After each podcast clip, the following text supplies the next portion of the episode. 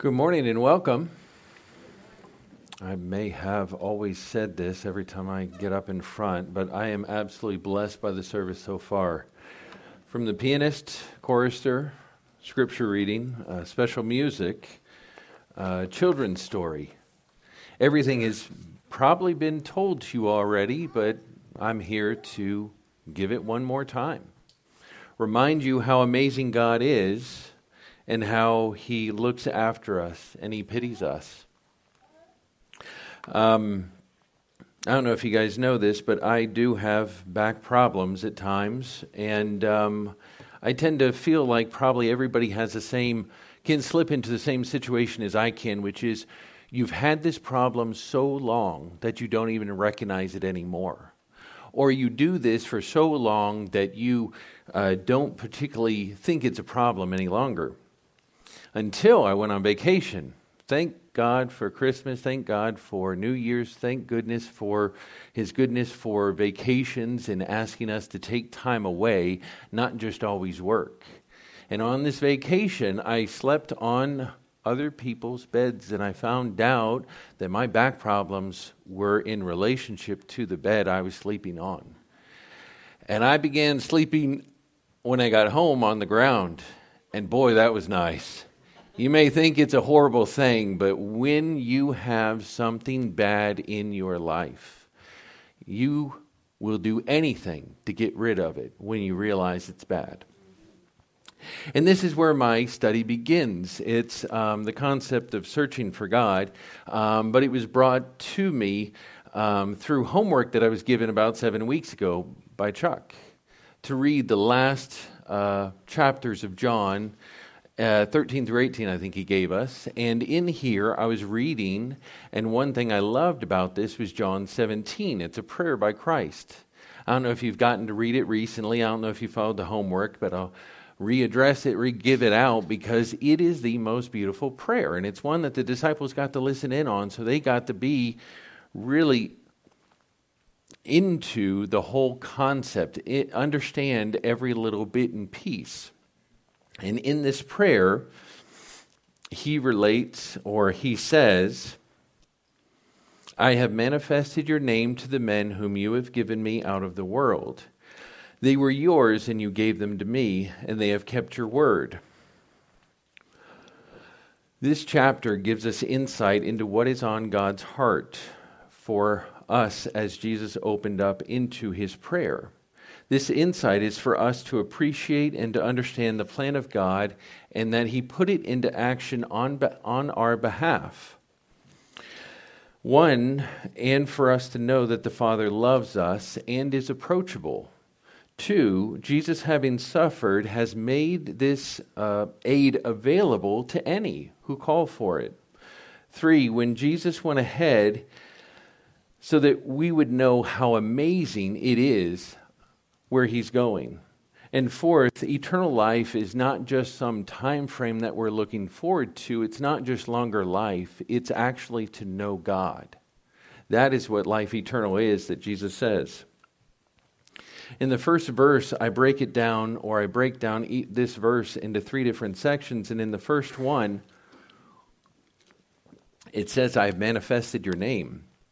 And as you go through, if you turn to John 7, teen, you can look through. There are three sections to this prayer Christ prays for himself, Christ prays for his disciples, Christ prays for the rest of us. And in this prayer, actually, at the end of it, um, John 17, and it goes through 23 through 26, he says, it talks about the oneness that Christ had with the Father that he wants for us. Two, it talks about his glory. And three, it talks about the love that they shared. The Father, in verse 23, he also said the Father loved us as the Father loved Jesus. Isn't that a beautiful thing that when you look at the love the Father had for Christ, you're seeing the love he has for us? It's also neat to see that this love was not just in place or thrown into action at the last minute. This, Jesus says, was before the foundation of the world. And that this love, in verse 26, he says This love that you have for me, I want it to be in them. As we go on, and I don't know if you'll notice this, but if you re listen to any of the sermons in the last couple months, you'll find echoes of each one of these. Um, we're moving into the part where it says, The men whom you have given me out of the world, they were yours, and you gave them to me. Well, what's neat about this is we're now talking about the faith of Christ. When you look up this, or when you look for this statement of they were yours and they gave and you gave them to me, Paul in Hebrews echoes this. In Hebrews 2:13, he says, "And again I will put my trust in him," referring to Christ putting his trust into the Father. And then he goes on to say in verse 13, "And again behold I and the children which God hath given me." So he takes up this thread, Paul takes up this thread in Hebrews and he brings and he brings it through verse 13, then 2 verse 18, then Hebrews 4 verse 16 and we'll go through these and then finally Hebrews 6 verse 20. He's talking about Christ the whole entire time, the faith and the love that he was given by his Father and what he's going to do with that. In 2:18, he reminds us for in that he himself has suffered, being tempted, he is able to aid those who are tempted. Now, I really loved how Matt brought up about um, in song service, in one of the songs that I chose, um, there is what you could say a, um, a cheat to the whole entire sermon. That song talks about all of these concepts, about how he is willing to aid us it goes on and he says, because he's able to aid us, because he's done this, because he's had faith in his Father, he's boldly gone or he's come before the throne of grace and he's obtained mercy so that we can boldly come before the throne of grace and obtain mercy in time of need. Last but not least, he ends the kind of thread where he's talking about faith, his, his uh, uh, Christ faith and his, his job and his duties and what he had chose to do for us in saving us. And he ends it with the concept of a forerunner. Have any of you guys looked up the word forerunner and looked up in the dictionary and seen what the meaning is? The meaning, when I look it up in the, in the dictionary or in different places, it talks about it being kind of a, a spy or a scout, one who goes ahead one who is doing what they expect you to come after them and do also. So we start off with the concept of, uh, Paul starts off the concept in Hebrews where he is, Jesus is having faith in his Father. That's something we can have. He went boldly before the throne of grace. He went through trials because of this faith he had in his Father. And now he's standing there and he's calling to us, like in the song, Come Home. That is such a beautiful thing that I just can't get past. That I have to remind everybody that there was a sermon that was preached not too many weeks ago that asked the question of what choice are you going to make? There was a story told about Pilate, and when Pilate, when the Jews came before Pilate, he said, What do you want me to do with this Jesus? And the same question comes to us over and over again, daily, minute by minute What do you want me to do with Jesus? And the reminder was from that sermon a couple weeks ago that the Jews pronounced a curse upon themselves and upon their children, and upon their children's children. The choice is always before us. What are we going to do with Jesus? And it's not like we can stand up here like Pilate and wash our hands and say, oh, I'll have none of this, or it doesn't matter to me. And so I absolutely love that all of these things are leading in Hebrews, and all of these sermons have been leading to these same concepts. And I'm going to try and take it one step further. Um, now, that's when we go to Psalms, but the last part of this John 17, 6, they have kept your word. I don't know if you also look up these kind of words, but the word kept. That word means to guard, it means to look for, to um, kind of to expect and to take care of. All of these things that Jesus was teaching them about faith, about his love, about his oneness, all of these things they were treasuring up, they were keeping, they were holding on to, and they were told, uh, or Jesus says, they have kept your word.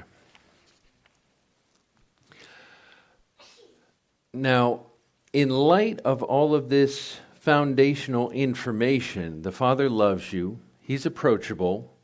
Jesus feels every pain that each one of us bears. Every one of us has suffered. That Jesus has gone ahead of us. And that in order for us to have faith in Him, have faith in the Father, I would, look to, I would like to look at the first chapter of Psalms, in which there is instruction and a blessing for us on how to keep, but not just keep and hold on to, but also to delight in God's Word. If you have a moment, turn with me to Psalms chapter 1.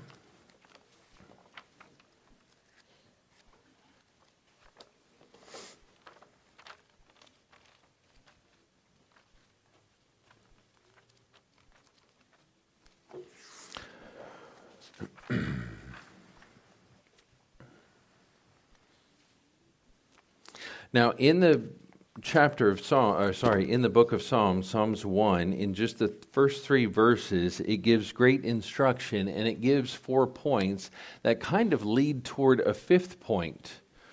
Now, the four points I hope to bring out are we need to make time. What's interesting is that everybody's busy. It doesn't matter how not busy you think you are, you are busy. You are filling your time with something. The question is, what are you filling your time with? The second point is to pray. Third is to look for Jesus. And last is to trust God in his finishing work on your behalf. In Psalms 1, uh, verses 1 and 2, it says, Blessed is the man that medita- uh, his delight is in the law of the Lord, and his law he meditates day and night. Do you realize that when you meditate on God's word, the byproduct is happiness, it is joy, it is a blessing from God? Now, I'm going to take you um, to a verse or a, another book really quick just to show you how busy Christ's life was. But before I do that, how many of you that are married knew how much you loved your spouse before you met them? That should be a negative. You don't know how much you love somebody until you spend some time with them. If you don't earthly know how much you love your spouse until you've met them, or your friends, or your loved ones, how is it that you're going to know how much you're going to love God without even spending a moment with Him?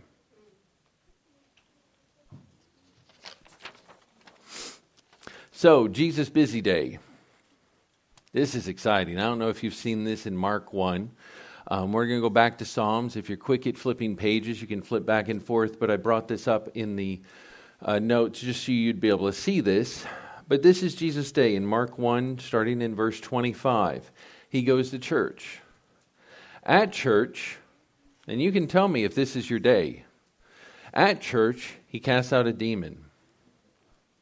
After church, he leaves church and he goes to Simon's house, probably to have lunch, and he finds that Simon's mother in law needs to be healed.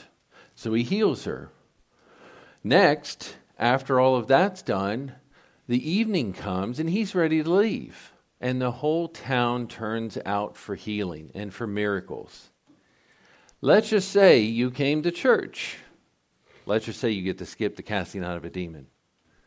You go home and there's somebody who's sick, worried, or in pain. Let's just say you get to skip having to heal them. The whole Tullahoma town comes to your house for healing, for, for a good word. Have you ever had a day? I know we all have busy days, but look at this day of Jesus. This is a busy day. And the only choice he has left is the next morning to go out and to commune with his Father. And what a neat communion that must have been to talk about his previous day. Each one of us has to carve out time in our own lives. It may not be the most early before day moment. I know when I was, um, before I came here to Tullahoma, I used to drive two hours to work and then two hours home. Guess what that gave me two hours of? prayer time, study time. I could listen to sermons. I could listen to a ton of stuff in two hours, actually, four hours, sorry. I could catch up with family. I could find out who needed what. That was my time that God built into my life. I don't know where yours is, but wherever you see an opportunity, take that opportunity. Um, now, that I don't have that two hour commute. Hate to say it this way, but guess what I have now? I have a little girl that wakes me up at midnight, 1 a.m., 2 a.m. I get up at 1 a.m., 2 a.m., and I'm thinking about God. And sometimes I'm studying at 1 a.m., 2 a.m., 3 a.m., and then sometimes I go back to sleep. But I got to get out what God puts on my heart, and I want to let you guys know He will wake you up he will put it upon your heart. Wherever you set aside that time, He will make it just between you and Him.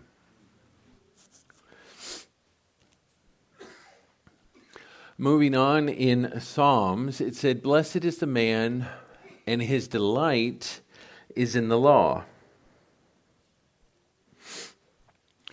Now, what's interesting about the delight in the, in the in the law. And the second point I want to come to is how many of you guys go to somebody else's house without being invited?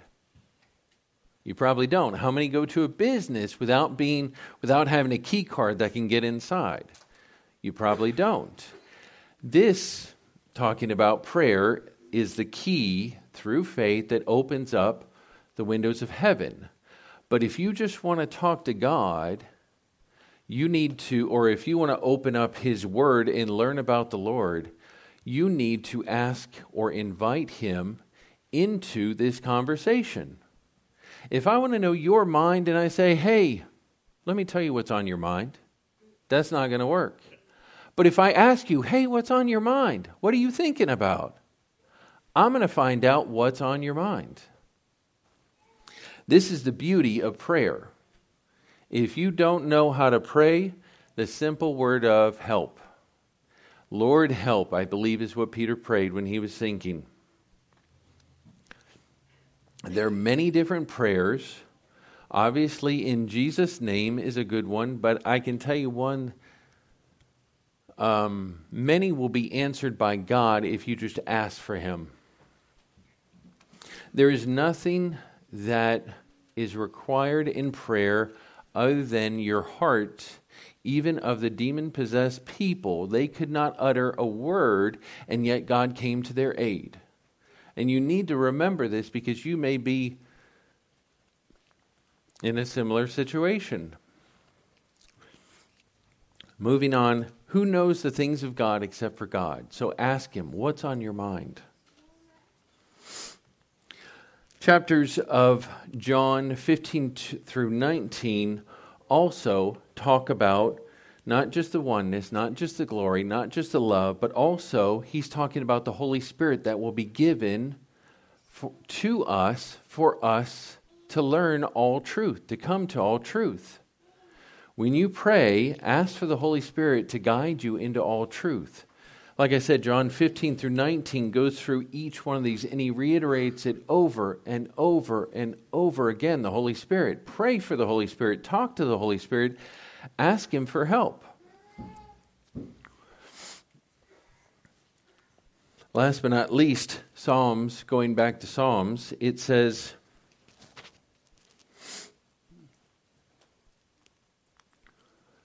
in verse 3 like a tree planted by the rivers of water that brings forth its fruit in season, whose leaf also shall not wither. Now, the image that God gives us, or that Psalms gives us, is when you meditate and when you consider, um, when you delight in the word of the Lord, this, these are some of the things that will happen to us. The roots of trees by rivers run deep. The promise that you will have a strong foundation, and that this foundation of all biblical stories are found in Christ. My question for you is when you read the Bible, when you ask for the Holy Spirit, do you find Christ? That's one of the main objectives. It wasn't written, so to speak, for our salvation, like we can take something out of it and say, this is the reason why I'm getting in. It's because Jesus is in each one of these stories. And there are times where I've read stories in the Bible, especially in the Old Testament. Leviticus comes to mind, Deuteronomy, it might be there also. There are many different stories I've read, not understood, probably like Daniel, probably like other people who've read Scripture.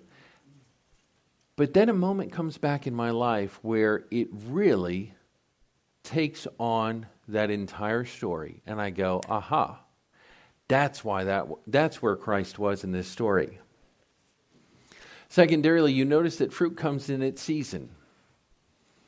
Kind of like in my life, sometimes there are things that I read that I don't really understand every moment of it.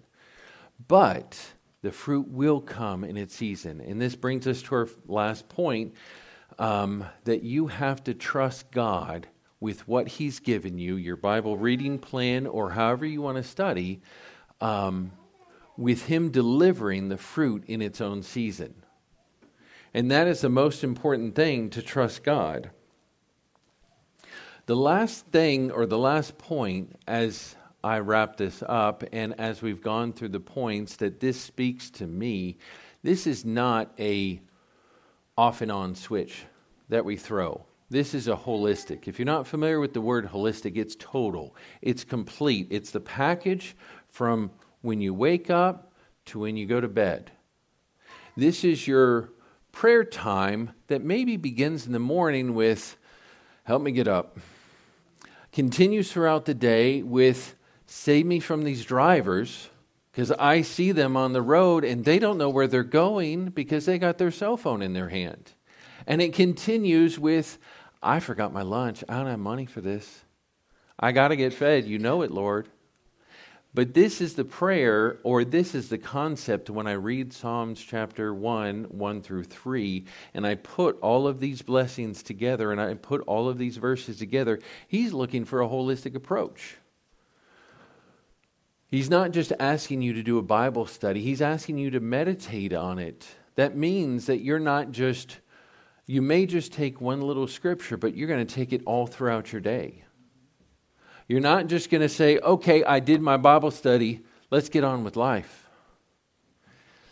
It doesn't mean, um, and some of the phrasings we use are embarrassing when we say, Did you do your Bible study? Sometimes I say that to people, and yes, it can mean there was a period of time, but let me continue on with that Bible study all throughout my day. That's what this is asking for. This is what God is calling us for. And when you put it in conjuncture with the previous statements in John 17 6, where Christ is calling for you to make a decision, He said, I've done all this, have faith in me. Study the Word, be blessed. When you put all these things together and you get a picture that if someone asked you if you did your Bible study, you would say no if they said, Did you go to church? you might say no. All of these assume a beginning and an end, but none of these concepts in John or in Psalms have an end. We live, we breathe, we worship, we pray, we study, and we trust in God because He is approachable, because Jesus has suffered and is able to aid anybody and I hope that you have seen Jesus in the text we have gone through, and not just the surface reading of the text, but also the meaning behind each one of these sections, meaning behind each one of these words that he's delivered. maybe you see something that I missed. Don't hesitate when somebody hands you out homework to come up and give them your homework. Every one of these speakers is giving you homework. Pastor gave you a Bible reading plan. That's the biggest homework of all. Go to it. I think you're going to enjoy it. I think you're going to be blessed. That's what I'm told. As I wrap it up, will you join me in making time for God, praying, looking for Jesus, trusting in God, and making this a lifelong choice, not just a morning devotional, not just an evening devotional, but a whole lifelong choice? Will you join me with searching for God and begin searching for Him? And when you sing with me our closing hymn, 462, Blessed Assurance, Jesus is Mine.